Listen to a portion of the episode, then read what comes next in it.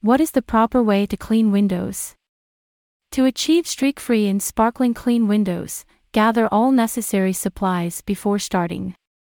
Supplies needed include warm water with a few drops of dish soap, a squeegee, a sponge or microfiber cloth, glass cleaner, and newspaper or paper towels. Begin cleaning windows from the top down in an up and down motion to wash away dirt and dust instead of pushing it around. Use the squeegee to wipe away excess moisture, making sure not to press too hard or leave any puddles.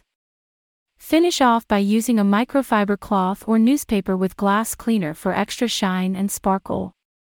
Use straight passes across each pane until all streaks are gone and buff with a soft cloth until completely dry.